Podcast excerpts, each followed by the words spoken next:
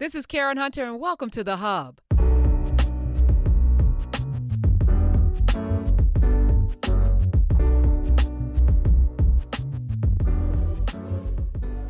Nubians, we are here in You're class with Carr, episode 101. 101.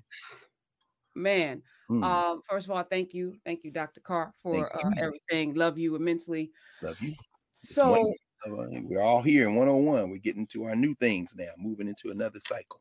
Yes, we are. And as as we do this, you know, the the office hours that you have masterfully put together on Mondays, you know, which started um it evolved into becoming a book study of thousands of people studying a book. Last month it was the miseducation of the Negro Carter G. Woodson leading into Black History Month, Negro History Week, Black History Month.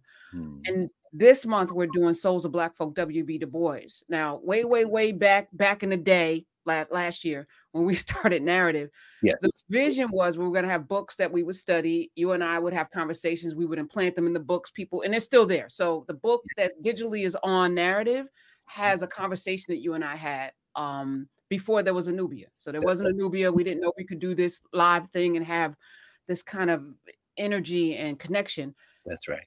And there was something you said during that conversation that just put me on my behind in a way that I'm like, this is possible.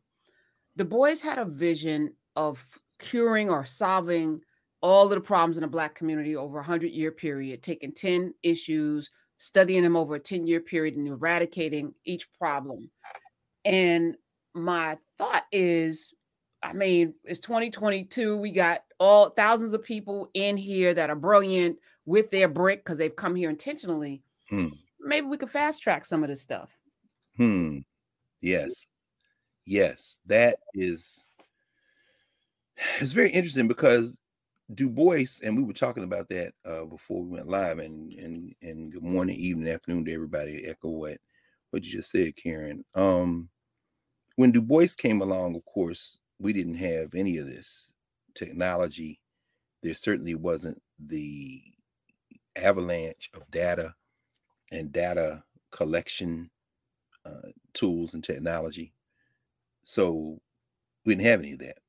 And when Du Bois came along, we didn't have this technology. We didn't have all this data collection stuff and tools. We didn't have this avalanche of information. So the difference between then and now, of course, is that we didn't have as much stuff to pull from. And the difference between then and now was that we didn't have all these distractions and things that would pull us in a million different directions. So the Atlanta University studies, as they're kind of commonly known now, and this is a pretty much an academic conversation. It's not a conversation that is had beyond small groups of people in academia and those that they are connected to. Maybe a handful of policymakers, a few people who give out grants, foundations. And all this is going to become important in a second. I'm just going to mention it briefly, and and I want to take a unique opportunity this uh, today to thread and read this and what we uh, can aspire to through a life that intersects with Du Bois's life, but from a very different, a different, a kind of a, a different track and trajectory, even as there are parallels. And and I'm going to bring this sister up as we're thinking through what we can learn from these Atlanta University studies and through Du Bois, because for two reasons. One, it's a name that probably most people, well, three reasons. One, it's a name probably most of us have not heard. Um, the second reason, um, I knew her. In fact, it was one of her cousins that informed me that she made transition a couple of days ago on the 10th of February in St. Louis. And the third reason is that we can learn from her life and walk, including the time that she spent with W.E.B. Du Bois in Ghana.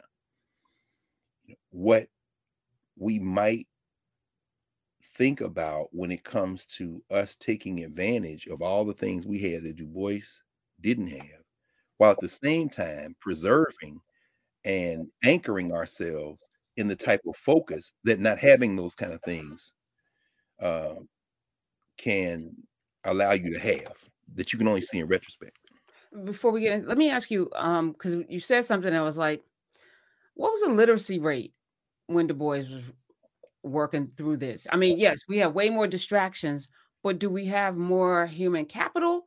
or is that is that a detriment to not so if if the majority of people were not learned black people when du bois and even carter g. Woodson and others were crafting these these you know i think very sage stand the test of time philosophies and and ideologies are we in a worse condition? Because now people can read and now they're reading for themselves and doing their own and Nicki Minaj's cousin's left testicle now is in play when it might not have been because we would trust the science because scientists know more. Like everybody now is knowledgeable, so everybody can read, so they can study for themselves. Is that a detriment to where to to g- creating the world that we want to live in? You know, it's funny how none of none of these questions we're asking ourselves, including that anchoring question that we, you know, center ourselves in in Nubian narrative and beyond from Sister Sonia Sanchez. Yeah, but how do it free us? Which is should always be our guide. Those questions are are complicated. It's never all one thing or another thing. Are we better off now than we were uh, at the last quarter of the 19th century? Yes, of course, because we were in what, as we read in Carter G. Woodson in Miseducation of the Negro, what he called a sequel to slavery. We were in apartheid. We were in Jim Crow, and that isn't a condemnation of the black communities that came out of enslavement. It's a condemnation of white supremacy. And so we can say yes we're better off now. However the type of apartheid that we're on the verge of re uh, re-entering which is why we have to study the past. We don't study the past for kicks. We study the past to recognize cycles and to gain momentum of memory to, to, to, to intervene um, clearly with the white nationalist party in the United States linked to other white supremacist networks and uh, which are propped up by finance capital in the you know modern capitalist system we are on the verge of entering another period which almost in some ways will be an updating of the late 19th century. Minus the collective. So because when we were in apartheid we had very few choices. Now we got Negroes in Gucci and uh yeah, you know, whole videos about you man. know like like the the disconnect of self and and collective and you know p- putting money into our own back you know it's just like it's like we knew you know the teachers and the garbage collectors and the, and and the lawyers and the doctors all lived together because there was no you know choice right but also that gave everybody a sense of community that we don't quite have now. And then the notion that I I'm gonna spend my money over there with people who don't put back into the community, and then I'm gonna glorify. And then we got a whole ass Super Bowl uh, halftime. Is there? Is that this weekend? I don't know. I'm not watching, but I know that there's like artists and stuff. Oh, Mary J. Blige is not getting paid, and she's happy about that. I'm not. I can, so, so see what I'm saying? No, Dr. Carr, would we have done that in the 20s and that? Maybe I don't know. Maybe, maybe, maybe well, we, wouldn't, we, wouldn't, have been allowed in. I think that you know, again, when we start our history with slavery or segregation, everything since then looks like progress. And uh, God bless Mary J. Blige and, and all of the uh, all of the entertainment uh, that will be, uh, you know, be at the at the so-called Super Bowl. Um, if you were waiting on those of us who are not going to watch for your bread, you'd be in the starving bread line. But you know, we understand this. This is what we live in. You raised something very important. Um, um, just finished reading a small book by Adolph Reed that just came out um, called "The South: Jim Crow and Its Afterlives." What Professor Reed did, um, first-rate academic. Uh, his father was an academic. You know, I've talked about Adolph Reed Sr. before. Um, New Orleans. He's from New Orleans, but he's traveled all over New York, lived in New York, Arkansas, where his father's on faculty. Um, his father worked at HBCUs and HWCUs. Uh, Adolph Reed has worked at HWCUs, the last of which was University of Pennsylvania. He's professor emeritus there. But one of, one of the reasons he wrote this short book, it's only about 100, almost not even 140 pages. One of the reasons he wrote this book was he's tracing, he's saying the last generation to have experienced Jim Crow legal Jim Crow, legal apartheid in this in the United States, is now passing off the scene. He's one of those people.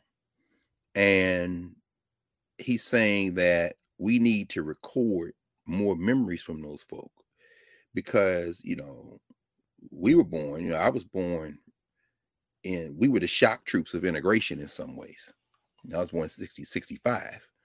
So, you know, my parents were in that generation. They're older than Adolph Reed, but Adolph Reed is saying, yeah, it's time for us, those of us who were born in the 1940s and, and 50s, who are just old enough to remember 30s, 40s, and 50s, you know, those in the 50s kind of have childhood memories like his, but he's just old enough now. And in the 1940s, you know, people born like that. I'm thinking about Molefi Asante, Maulana Karenga, Leonard Jeffries, you know, some of the people with Rosalind Jeffries. There's a lot of people we can think of now who are in their 80s or approaching their 80s to set this down because it can look like we haven't made progress to generations who entered something where the battle was fought, but the battle is never won.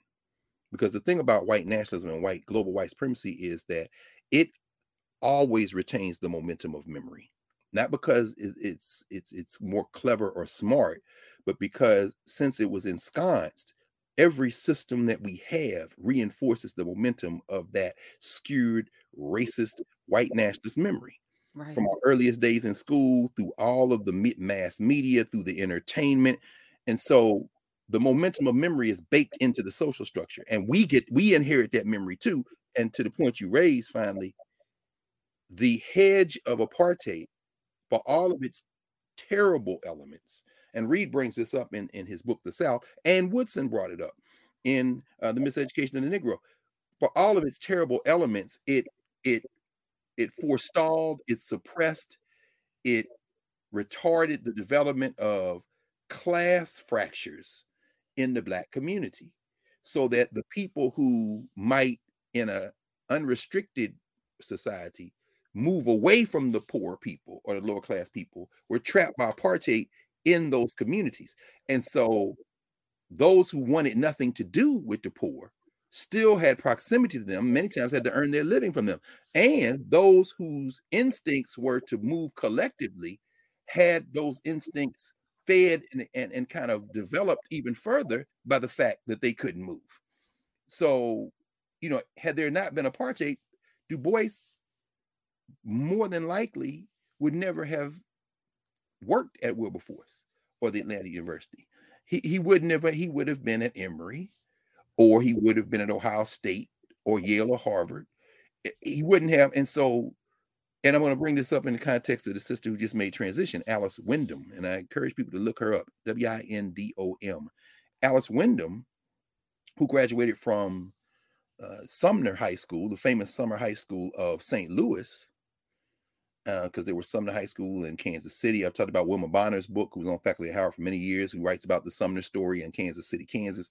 So Sumner was a fairly popular name, as was Dunbar. We're going to see Dunbar several times today again. But as as as Alice Windom, Professor Windom used to always say, she said when I she went from Sumner High School in St. Louis, academic prep. She said where many of the teachers had master's degrees and PhDs because they couldn't work in their professions and because teaching isn't an honored profession in the American social structure today, they would likely not be there. They'd be in their chosen professions because you don't get paid enough. She went from there to Central State in Ohio, an HBCU. She went from there to the University of Chicago, where she got her master's in social work. And at that time, the HBCU, Central State, uh, the education she received there was top rate. It was one of the few undergraduate schools in the country of any background that offered a bachelor's in social work. And so when she went to the University of Chicago and ran straight up into that situation, she said, I had professors who had written, many of whom had written the textbooks that we were using in class. They were considered the leading authorities in social work. And if you know the field of social work, uh, you know that the University of Chicago is considered to be one of the gold standard institutions. And so she said, but I laughed in class often because I'm like, you all wrote these books. You're at the top of this field. And when it comes to teaching, you couldn't even get hired at the high school I went to, where it was all black faculty who were superior teachers who have the academic credentials you have, except they know how to teach. Y'all don't know how to teach. Y'all be somewhere writing and talking to each other. That's great. And I learn when I re- teach myself, and she talks about all this. Um, but she said you couldn't she just laughs that y'all couldn't crack the faculty at my high school in St. Louis. And that is the other side. Now, there are those who would say that we romanticize those black, those segregated schools. And I hear that criticism. I embrace it. I accept it as a complicated uh, point of entry to think about the nature of what segregation did. At the same time, I'm the product of an HBCU. I work at an HBCU, and I'm very clear to those who would say, well, those schools weren't as great. I'm very clear that those people have been have been trained to worship their master. And as they worship their master, and I'm being intensely provocative with that language. Let me define what I mean by worship their master. They don't have an experiential grounding in what that type of excellence looks like. I do. I have no respect for white institutions. Um, if by respect for white institutions, that means I accept what they say about themselves and what others say about them without having my own direct experience, because I have something to compare it to. And that something came from me. And it's not just family, it's not just community, it's black institutions. And so I'm very clear. I have I haven't had a professor at any institution that was any better, and most of them not as good as the top faculty I had at Tennessee State. I just simply haven't.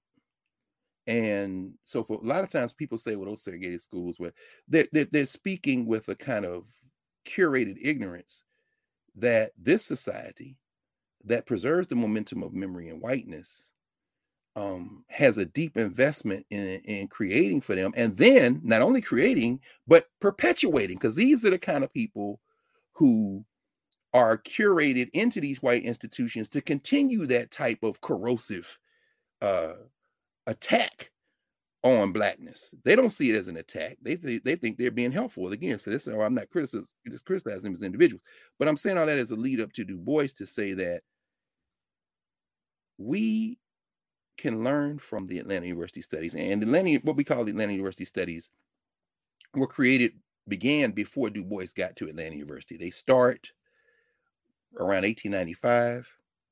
Um, the label given to the sociology department at the Atlanta University, and of course, that is one of the schools that made up the Atlanta University Center at the time. So at the time, you have Morris Brown College, you have Spelman College, you have Morehouse College, you have the Interdenominational Theological Seminary (ITC), which is consists of you know Turner Theological Seminary, the, the AME Church, AME Zion Church. You got all them in the formation, and you've got uh, the Atlanta University. The Atlanta University is like the was like the capstone, the graduate iteration in the AU, and of course you see the Atlanta University merge with Clark uh, College in 1989 to become Clark Atlanta University. So if you're looking for the Atlanta University now, you won't find it as a freestanding entity. It's now Clark Atlanta, and its campus used to be in the buildings. Du Bois's office, in fact, was in Fountain Hall, which is where the campus of Morris Brown College. Morris Brown took over those buildings from the Atlanta University.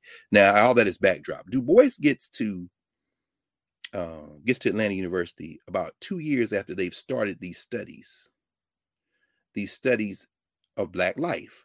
Now, at the time, of course, uh, you have many of the HBCUs, not all of them, because by the time you get to the 1890s, you, you have the Morrill Land Grant Act of 1890, which is going to establish these land grant universities. But of course, in the South with apartheid, they're going to create separate black schools, like the one I went to, Tennessee A&I at the time, State College for Negroes, uh, 1912.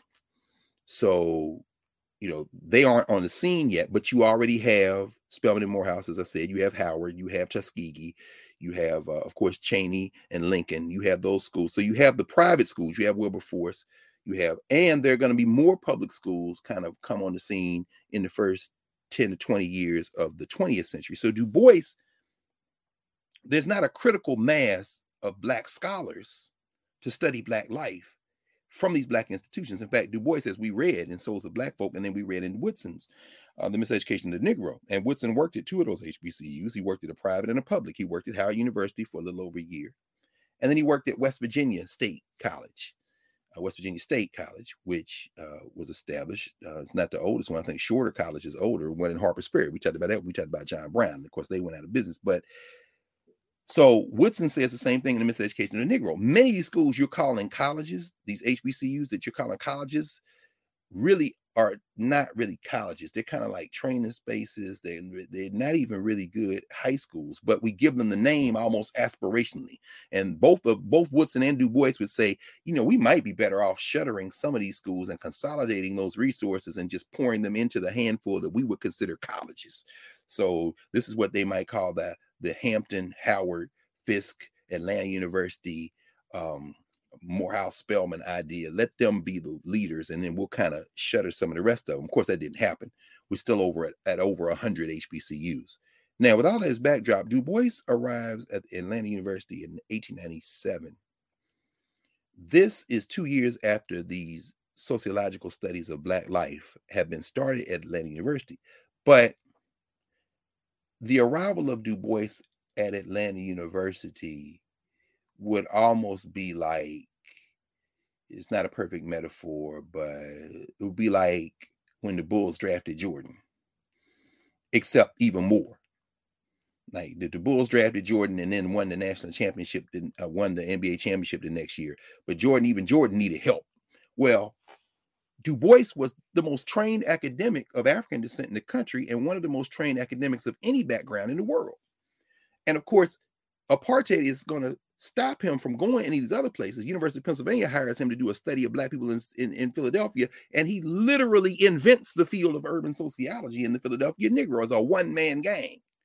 He and his wife Nina and the baby Burghardt living in South Philly, right off South Street uh, in the shadow of Mother Bethel AME Church, and he's knocking on doors by the thousands, drawing his own maps, you know, doing it. And UPenn won't even let him live on campus. That's why he's in South Philly down there with the black people he's studying, and they won't let him lecture on campus. So when he finishes the Philadelphia Negro, he's like, "Well, y'all gonna keep me around? I get a job." Said, "Oh, hold on, bro, you're a Negro. Look in the mirror." Okay. now, all right, because he had come from to Penn from Wilberforce. He had been at HBCU, so he goes back to a, an HBCU. 1897, Du Bois takes up the job at Atlanta University, and he immediately looks over the the program of study because what they the reason they studied the reason they started this is they're going to look at specific topics of black life because remember 1895 we're talking about 30 years after the civil war so 4 million people of african descent have been enslaved and then 1865, they are turned into freed people. Nobody asked them what they wanted. And then within the decade, 13th, 14th, and 15th Amendment are passed, 65. And then by 1870, you've got the, the 15th Amendment is passed. So 68 to 14th Amendment, within a five year period, they have moved from you're no longer enslaved. Well, what are we? Okay, y'all are citizens. Well, damn, nobody asked me. Uh, uh, okay, fine, we're citizens. And we're going to extend the right to vote to black men. Okay, what about black women? Well, you know, we're, we'll worry on that another time. But at least some of y'all can vote. Well, okay, whatever. All this is a dizzy and boom, boom. And then that's 1870. Fast forward to 1895 when they start these studies. Who are you studying? You're studying people, the vast majority of whom have come out of enslavement. They're having babies, but even if you had a baby in 1870, when the 15th Amendment passed, the child is now 25 years old, and some of them showing up to go to college, some of these schools, and but but it, it's a trickle. It ain't a flood yet, even as the, in terms of public education, as Du Bois writes in Black Reconstruction in America in 1935. It's as if an entire race tried to go to school. So the question you ask about who could read or write in English, which is the definition we use of literacy, because they're absolutely culturally literate in their cultures, but they may not have acquired the capacity to read or write in English. Well, what Du Bois tracks, what Carter Woodson tracks, what those first couple of generations of black folk who have gone to institutions to receive a formal education and achieved beyond a bachelor's degree to even go into terminal degrees like a phd not to mention law degrees medical degrees. As they begin to study black people what they begin to understand and peel back including folks like the great south carolinian who took up residency in florida the great mary mcleod bethune who testifies before congress in the early 1940s i think 1942 or 43 she says these negroes who could not read or write figured out a way, largely through their own effort, although they had help and assistance, but largely through their own effort, prompted by those who acquired the capacity to read or write, like black soldiers who had gone and joined the Union Army uh, and others, that handful of blacks who could find a way to read or write. They basically they didn't wipe out so-called illiteracy, but they came very close within two generations. So by 1895, uh, you have a majority of black people in the United States of America, including the South, who can read or write. And it's not because the, the social structure just realized it's better to have these people reading and writing than not. No, in the South, they want you as smart as you need to be to work, which means you don't really need to be able to count all this figuring stuff because you'll figure out how I'm cheating you because now they debt peanuts, they're, they're sharecroppers. But these black people, in spite of those objectives, have figured out a way to tip the scale. So by 1895, when Atlanta University starts these sociological studies, what are the problems facing black people? How do we address those problems? They start that work. You you have black people in this country, millions can read or write at this point. Then Du Bois comes in 1897 and he says, this is when he introduces this concept. He says, um, what if we take a subject every year, make that the subject that we send surveys out all over the country to black institutions, to black organizations, to, to, to black communities. We retrieve that data. We then assess that data. We generate a report that we then share with these very same black institutions and some white ones because we're going to need funding for this kind of thing. Every year we'll pick a topic. And then until we get to 10. And then in year 11, we'll go back to the topic we had in year one, assess the progress we've made. And in so doing, we will build the momentum of understanding. We compare the data from 1898, and then we'll come back in 1908 or 1909 or 1908 or 9 and look at what they did in 18 we, we did in 1898 we'll see what the progress we've made as we are introducing the other topics year by year and also monitoring and updating the data we had before his thing was if we do this 10 times every 10 years we've studied each of these 10 topics and made adjustments and seen what progress we made and how we need to make more progress by a century, we will have wiped this out. Mm. Now, you know, you're looking at him like, bruh, we could wipe it out a lot sooner. Du Bois like, nah. These forces are intractable. And mind you now, this is in the late 19th century. So what has not happened yet? The technology of death has not been developed. You read Nicholson Baker's book, Human Smoke. They ain't bombing people from the air with airplanes yet, or putting mustard gas in their ass. That's still 20, 25 years old. That's World War One. They haven't invented the A bomb yet, which means now the human being, human being, human race has the capacity to destroy itself. Um, certainly oil and gas and coal are there, but you haven't had global warming emerge because industrialization is still a big thing. And much of the world are colonies of that tiny little part of Western Eurasia called Europe. So you haven't had the anti-colonial movement. In fact, they're still trying to lock down control of the world, these white masters of the world, as Du Bois called them. So the social structure that Du Bois is trying to imagine 100 years from when he starts this in this cycle hasn't even yet emerged to be understood. And we can't anticipate how that would impact the studies. So let's just mention a couple of the studies. In fact, let's just start with the first one. Du Bois gets down here in 1897. And by 1898, he's completed the first of this cycle. And the title of that first one was um, some efforts of Negroes, some efforts of Negroes for their own social betterment. So that's a broad topic. So we did that, let's say, today in, in Nubia narrative. Some efforts of Negroes, some efforts of people of African descent for their own social betterment. The difference between now and then is there are more books, there are more studies, there are more monographs, there are more ongoing research than any of us can count now that we could draw from. We don't have to do original research. There are more think tanks, there are more subsidized places, there are more scholars writing books for each other. And during Du Bois's time, he the one sending they his people the only ones sending surveys out. And he's got undergraduates he's training as well. Because he don't have no whole coterie of scholars. And the and the people he's sending this to are the handful of black organizations which are better informed because they are more respected then and there are fewer of them. I mean, you got the Masons, the Order Eastern Star. You don't even have the fraternities and sororities yet when he's doing this. So you got the churches that people are going to church. You send a survey out like that to the churches in 1897, and you send a survey like that, like that out to the churches in 2022.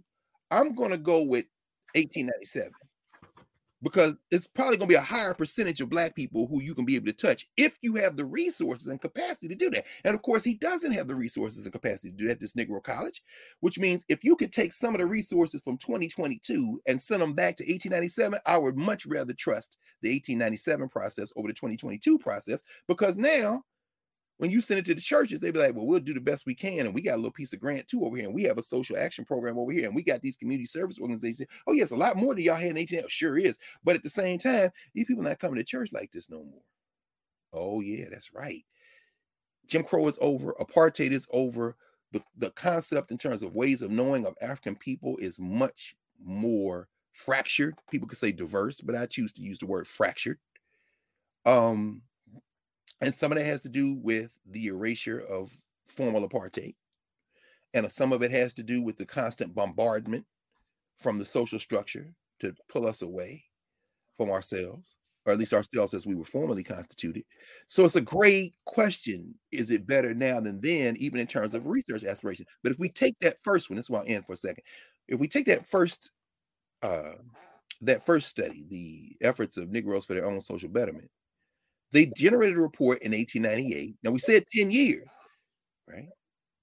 Du Bois leaves the Atlanta University to go full time working for the NAACP after they found the NAACP in 1909. He becomes the editor of Crisis magazine in 1910. That means the efforts of Negroes for betterment, efforts to better themselves, is going to be one of the few reports that Du Bois is able to generate at the Atlanta University that he gets to do the follow up study. Now, there are going to be others who take over after him, and Atlanta University becomes the center in many ways for social science done by Black people for Black people. And that kind of reputation persists for decades, up to and including, to evoke Adolph Reed again, his book, The South, some of that last generation that suffered apartheid. I think about uh, the brilliant, deeply influential, who, you know, me talking about him like this, I can hear him say, uh, I appreciate that, brother, but I was part of a community. Yes, you were. But uh, I'm talking about Mack Jones, who was at the Atlanta University. There are many students of Mack Jones now who did social science. In fact, uh, he, he published a, um, a collection of his writing, and I see it right over there, but I'm not going to get up and go in the other room and get it. Um, look up Mack Jones, M A C K. Uh, more people now who don't know the Titan Mack Jones and those people who are at Atlanta University. And remember, Atlanta University social science includes social work. Whitney Young and all right, Atlanta University. So, so the seeds of that are planted with Du Bois. But a lot, a lot of people now, you might not know the name Mack Jones, but you probably know his children, the novelist Tayari Jones, and the sports commentator Bomani Jones. But their father, Mack Jones, comes out of Atlanta. They call it the Atlanta University School, and the echo is the echo of Du Bois.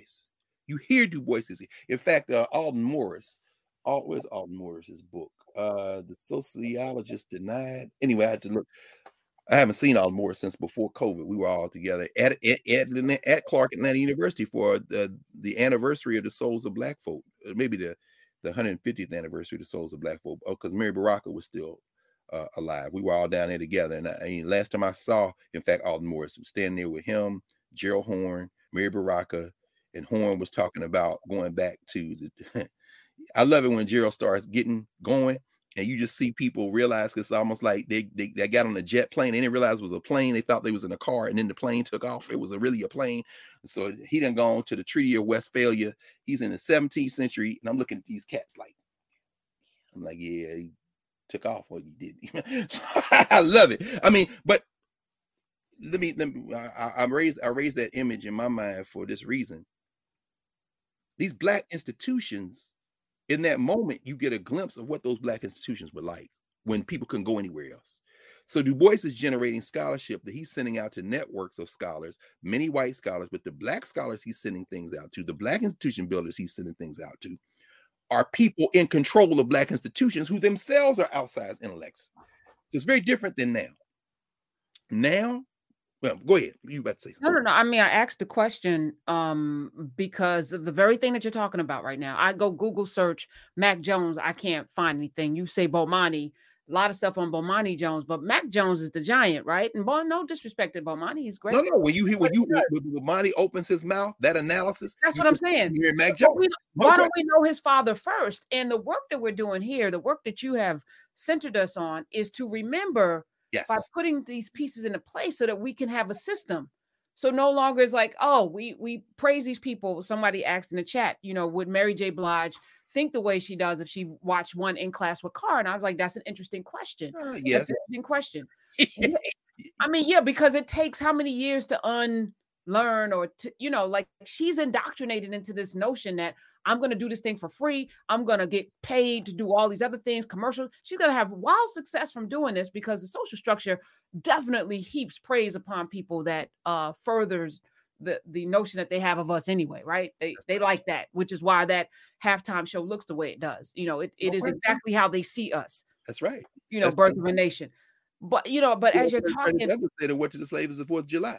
They that carried us off captive required of us a song. Shit, singing for white people has been going on since the boats pulled up. This ain't this ain't no this ain't no advancement, Jay. It's time to stop the kneeling shit better need you better pray. Anyway, go ahead. I'm sorry. I'm sorry. I mean, and oh, more of that though, because you know we're in a space right now, and I'm like I ask this question every day: Can we blame the people who are so uh, miseducated that they don't know why it's a problem to have a you know no. video about sit, sitting for two hours and being disrespected in Gucci? Like you don't know why it's a problem to go into Hermes to buy a bag and be mm. disrespected. Mm. You don't know why it's a problem to to perform in this.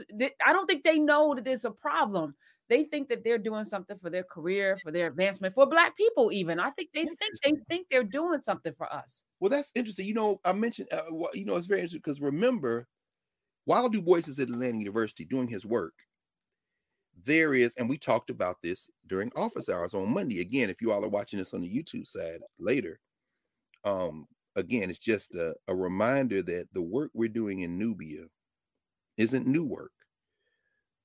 Well, uh, let me say it. Isn't new work in the sense of the process.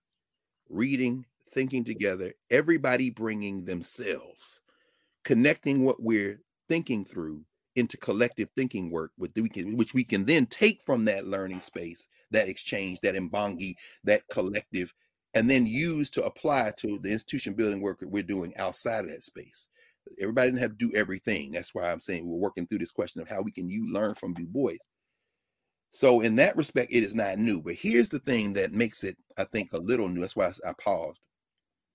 Souls of Black folk, Miseducation of the Negro, selected not only because of where we are in the calendar year, we're now into uh, Negro History Month, Black History Month, and but selected because we'd already, as you mentioned, loaded them into narrative. So with this, you know, you subscribe to narrative, you have these, including a kind of front conversation we had, and then you have the electronic version, so you don't have to go out and get another book. It's there. But the thing that makes it unique, I think, is I'm not aware of, certainly not pre-COVID, when the largest book clubs I'm aware of might be several hundred dealing with black books now and I see all the proliferation of these new kind of, you know, yeah, No Name is doing her reading circles, which I think is very important and remarkable, transformative. Uh, there's the well-read black girl platform, and of the sisters doing a lot of important work. I don't, I'm, I'm not aware of in all the years that I've been aware of, participated in, been part of study circles, you know, book discussion groups. 1300 some people reading the same book, having a conversation and not a lecture, a conversation, which is why now it comes to the point. Monday, when we were in the second uh the, the second cluster of four chapters in Souls of Black Folk that we were talking about, Du Bois's time teaching in Tennessee, his analysis of the city of Atlanta, and then the larger black belt dealing with Georgia as his case study, uh, his whole discussion of education and institution building from 1903, uh, when Brother Garrett came in from Texas, Garrett Faria, and talked about how he opens uh, one of the chapters with the lynching of Sam Hose in Georgia, um, or the Black Belt, the Black Belt chapter, the last one we we read when he's dealing with Georgia, and um, American Terrorism, which Garrick wrote uh, during COVID. He's a lawyer, trained lawyer. He also has a master's in African studies. He he he talked about that lynching in the context of the lynching of Sam Hose. And one of the things that he mentioned when Sam Hose was lynched, this black man in Georgia, which which is, has a labor dispute with this white boy that's trying to cheat him, basically, and it ends up, you know, with his body parts chopped up in butcher's window in Atlanta. And the whites go crazy, you know, foreshadowing January 6, 2021, uh, foreshadowing the election of 2022 and 2024, foreshadowing the race wars that are likely to break out over the next decade as this white minority rule is not stood for by those who finally understand that there's no way to placate white nationalism. You just got to strangle it in the crib. In other words, past is prelude. I'm I'm not even afraid. I mean, at this point, we just need to be smart, not scared. But as Garrett was talking through that lynching, that Du Bois opens that chapter in the souls of black folk, he mentioned the fact that Du Bois, when he became aware of what had happened, he was on his way to the Atlanta Journal Constitution uh, with correspondence to deliver to Joel Chandler Harris, uh, the white appropriator of some of those culturally literate African morality tales, um, animal tales that were used to communicate values that Joel Chandler Harris would become, who was then working as an editor at the Atlanta Journal Constitution uh, would become famous for uh, absorbing and converting to what they call the Uncle Remus stories. So, you know, those stories are Africa out of Africana ways of knowing the social structure. You know, um, consider him an early Eminem or Elvis or well, you you you you entered the name of your favorite cultural appropriator that some of our uh, less educated you know, by less educated, I mean deeply acculturated out of their own interest can seem to elevate as if they made themselves into themselves. But at any rate, Du Bois was going down there. And this is the point I'm trying to make. And this is where it comes to the question of all these entertainers and the people who don't know any better.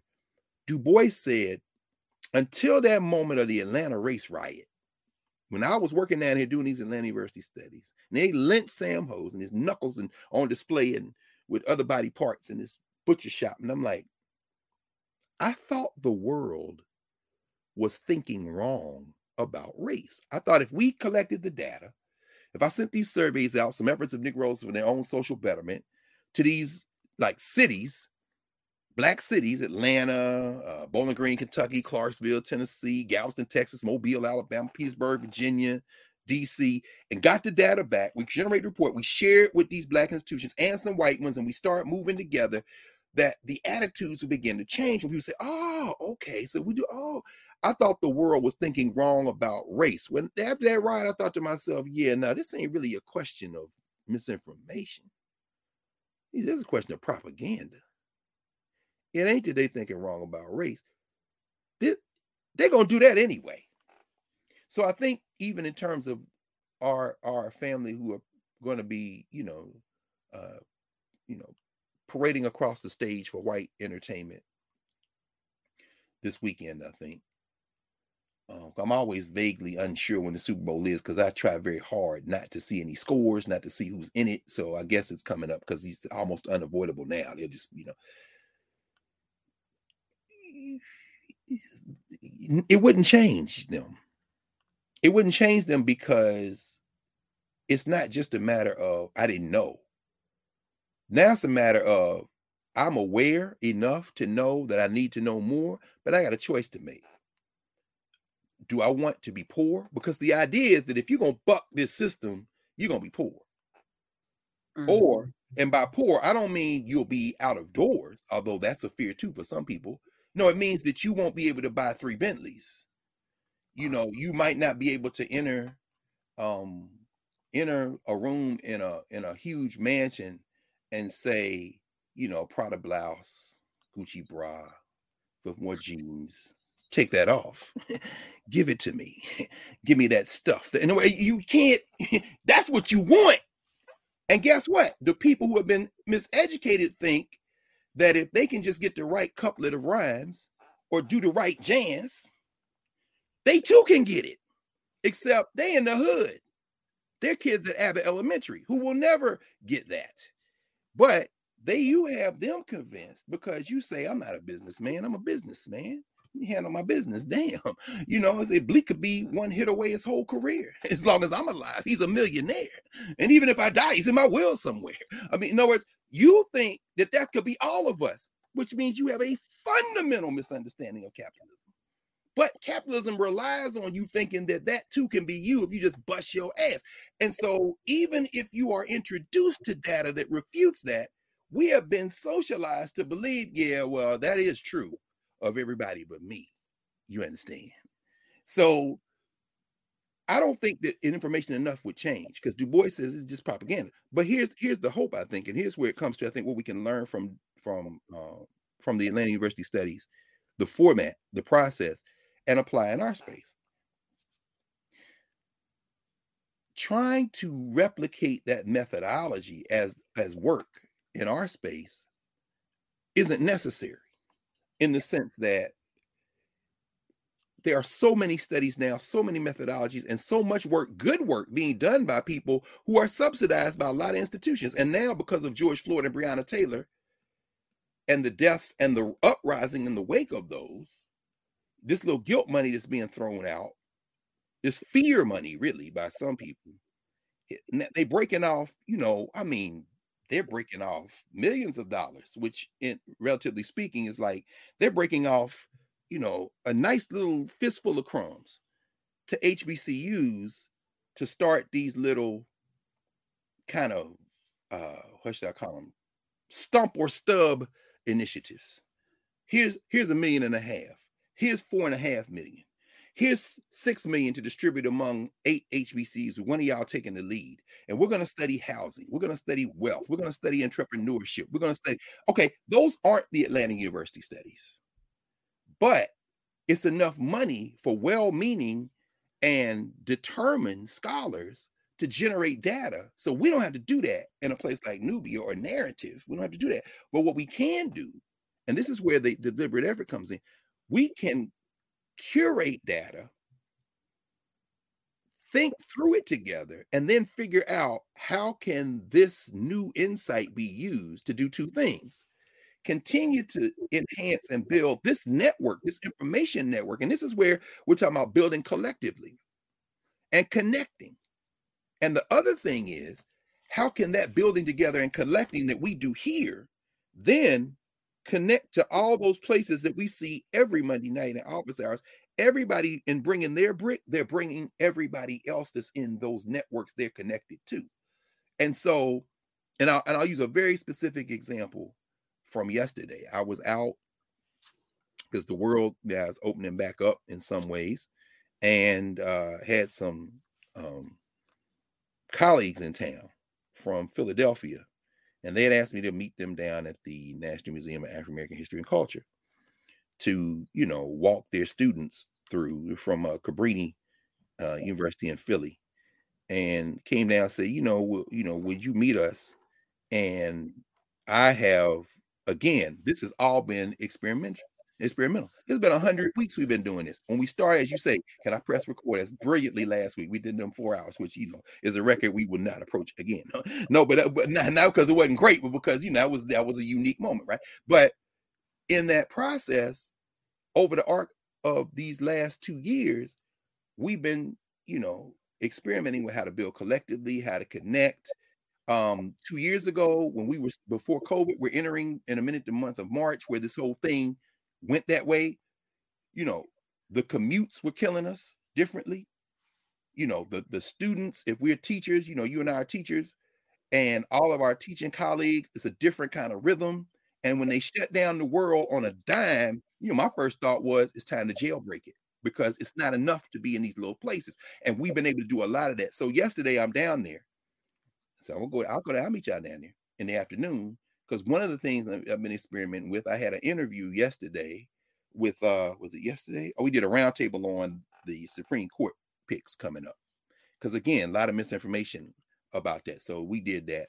And then um I says I can go in, I can come in the afternoon, met them down there and spent hours with them, you know, basically to the place closed, right? Going through things, you know, asking, answering questions, pointing out things in the museum.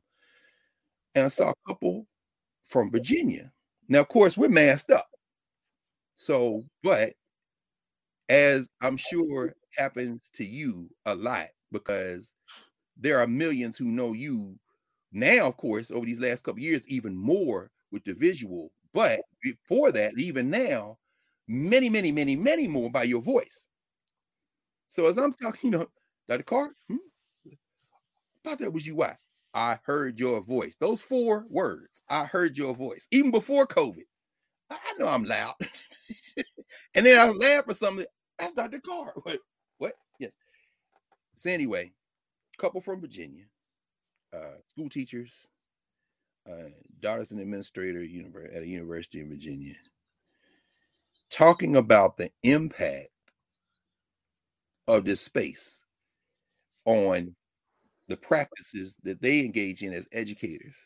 And we got in this whole conversation because their daughter works in financial aid, talking about how black students don't get enough information and how to deal with financial aid and how she's trying to school them and lecture them because the school she works at is $80,000 a year and children say, "Was well, a flagship school. I wanted to go here since I was a kid." And she's like, "Yeah, you can get the same education at these other places, and they only give out need-based aid, and your family makes just enough not to qualify for the most. And even if they get half of that, that's still 40 stacks. What you gonna do?" And so she said, "She said, I wish we had a network to I said, well, that's what this is. In other words, we're not trying to go into the business of rewriting how people think about financial aid. But in this space, what we can do is when you enter this space and we bring data points in and connect it to the momentum of memory, you can then go out and transform that space with your network and then bring that back into the conversation as a best practice. We can leverage that work.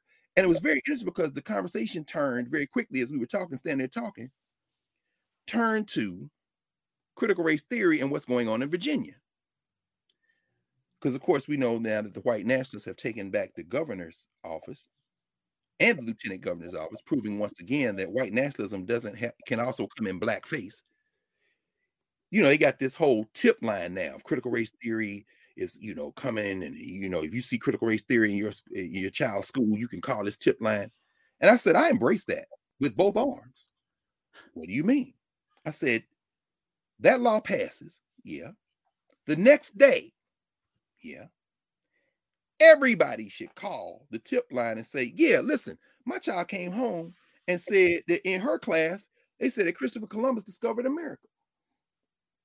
I, my child was traumatized by this racist interpretation. In other words, see, we thinking about this wrong. Come on. do what they're gonna do. And then we then had about a 10 minute conversation on how to do that. And how would that relate to Nubia and how would it come? Very simple we got a lot of elders in Nubia. We got a lot of children in Nubia. I said, I told him yesterday, I said, imagine this. Y'all in Virginia. And you got, you talk to all the churches. You talk not only to the organizations, the AME, AME Zion, the CME, the Pentecostals, all you to get get get the get the leadership, but then go to the churches and say, look, we want everybody, but we're gonna start with the Missionary Society and Mothers Board. And we want the elders to set up a phone tree. So the day this law passes, the next day we want y'all to. I said, imagine this: Nana sitting on her couch watching her stories on the phone. Hello, yes. My grandbaby came home and said something about Brown versus Board of Education and said it was a setback. She was traumatized. Click. Nana, wait 10 minutes. Hello? Yeah, my grandbaby came. Listen, do y'all understand that there are people in our community that all you have to do is introduce that idea and they say, oh, we got it. Because see, what you never want to piss off is old black women. Can you imagine those grandmothers? Okay, y'all job in Virginia is to bust out the critical race theory line. Oh, no problem. I got 10 grandkids and I know where they all go to school. I'm getting ready to call and I'm gonna lay it out. And then you got people, and then the children. See, y'all think, see, here's what you're gonna understand about white nationalism. It's got all the muscle in the world till you punch it in the face. That's when you find out out of a million of them, it ain't but eight of them doing it. The rest of them people ain't trying to work that hard. You, on the other hand, are battle tested. I said, we've seen this show before. I said, I said, Virginia was the home of Spotswood Robinson and Oliver Hill. The Brown, it was the home of Barbara Johns when they walked out of high school. You know, Vernon Johns' niece, who was down, of course, in uh in, in, in Dexter Avenue Baptist Church before Martin Luther King. I said, they argued cases before straight racists and they won. How do you do that? You said if you're gonna put me out of here, you're gonna have to tear up your own law books. And either way, I'm cool either way. Because either way, I win. I said, but that requires networks. And I'm saying what we're building now can allow people, once they get that, we don't worry about Super Bowl performances. We too busy lining up the Missionary Society, the Mothers Board, the fraternities and sororities to start the CRT calls in Virginia. So the, we don't need to collect data. Although what we can do and learn from Du Bois is if there are specific questions we want answered, and we do this every Monday night, we can take polls from people's experiences. I mean, we're not talking about if we were talking about 200 people, it would be because it's global. You know, as we as we saw last week at the hundred, we got ads in them. We got people in the continent of Africa. We got people in the Caribbean. We got said in them in Latin America and Brazil. We got people all over. If we just had 200, a snap poll of 200, with that with a feature that could be easily added because we already got the chat and people are coming in dropping in resources putting their experiences in connecting with each other and then every week there's another cluster that develops with an idea. I mean that teachers lounge idea that came out about a month ago. We were in so uh, in a in in, in miseducation. The negro was brilliant. Educators starting with the sister in florida. Educators from all over the world now with a space in nubia where they can compare notes trade curriculum ideas.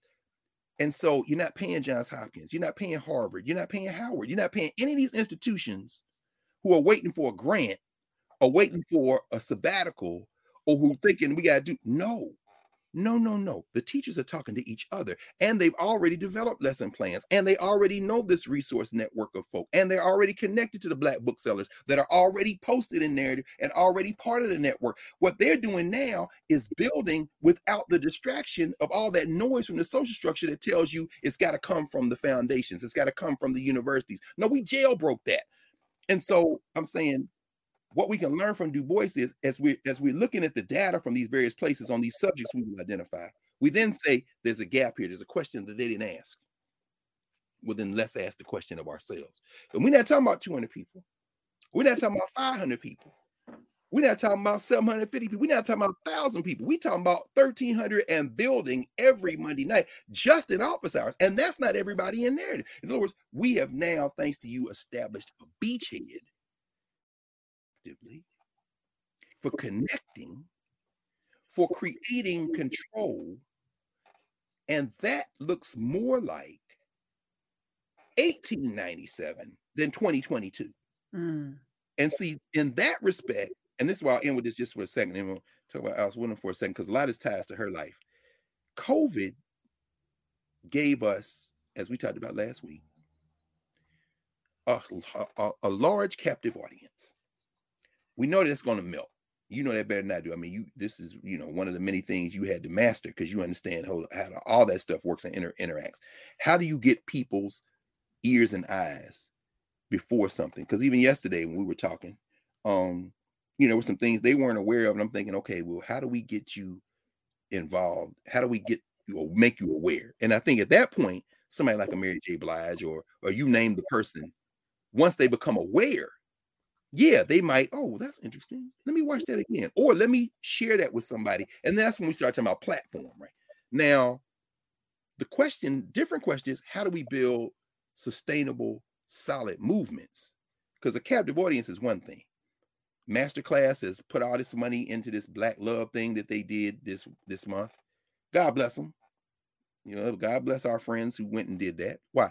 That's platform right? I mean, we see, you know, we talked about Kamau Bell for a minute. God bless him. Why? That's platform. Now, you know, CNN got a bigger, larger reach. But the question is, does that translate into movements? No, it doesn't. It just translates into into eyeballs. Now, what you gonna do with it? Nothing. It's branding. It don't mean nothing. Now, how do we influence policy? Well, there are two tracks in policy.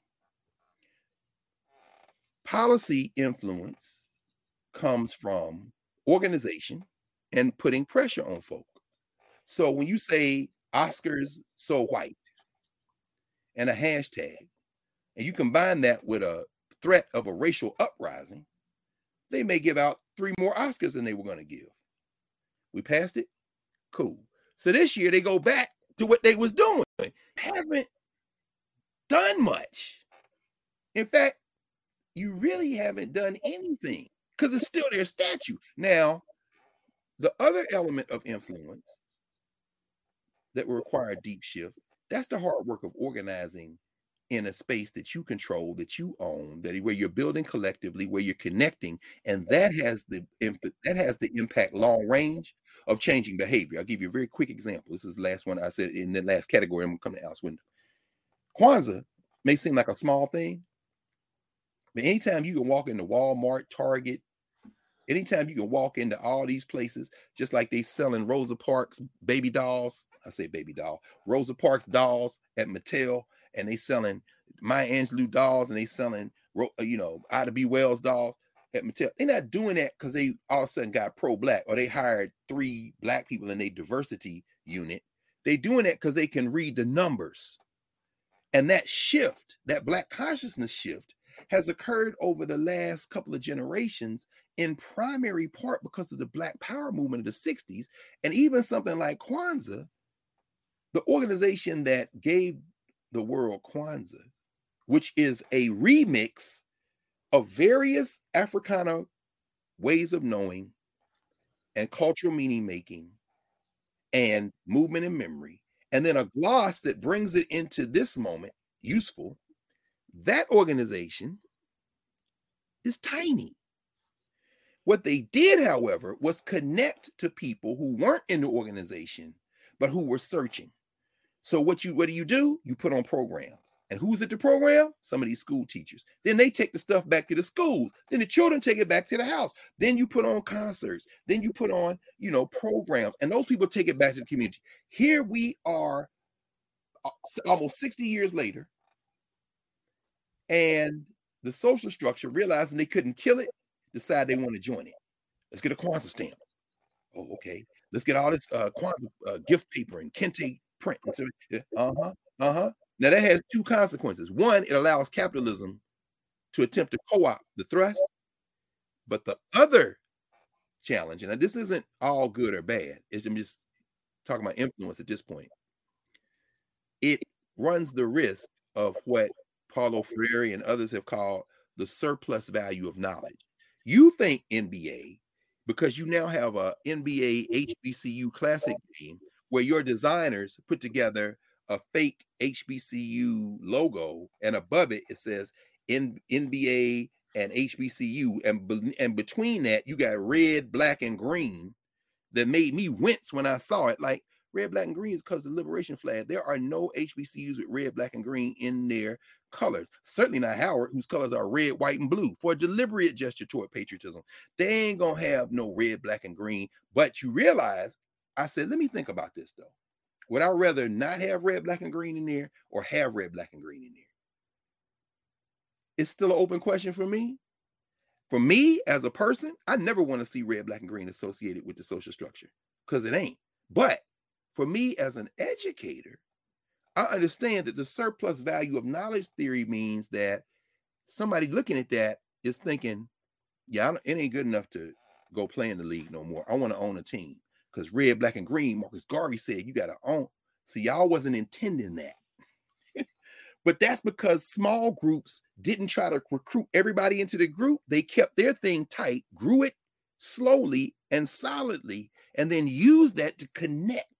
And in some ways, I think that's what we're doing. And as far as that's concerned, we're ahead of schedule. We're in the thousands now and growing.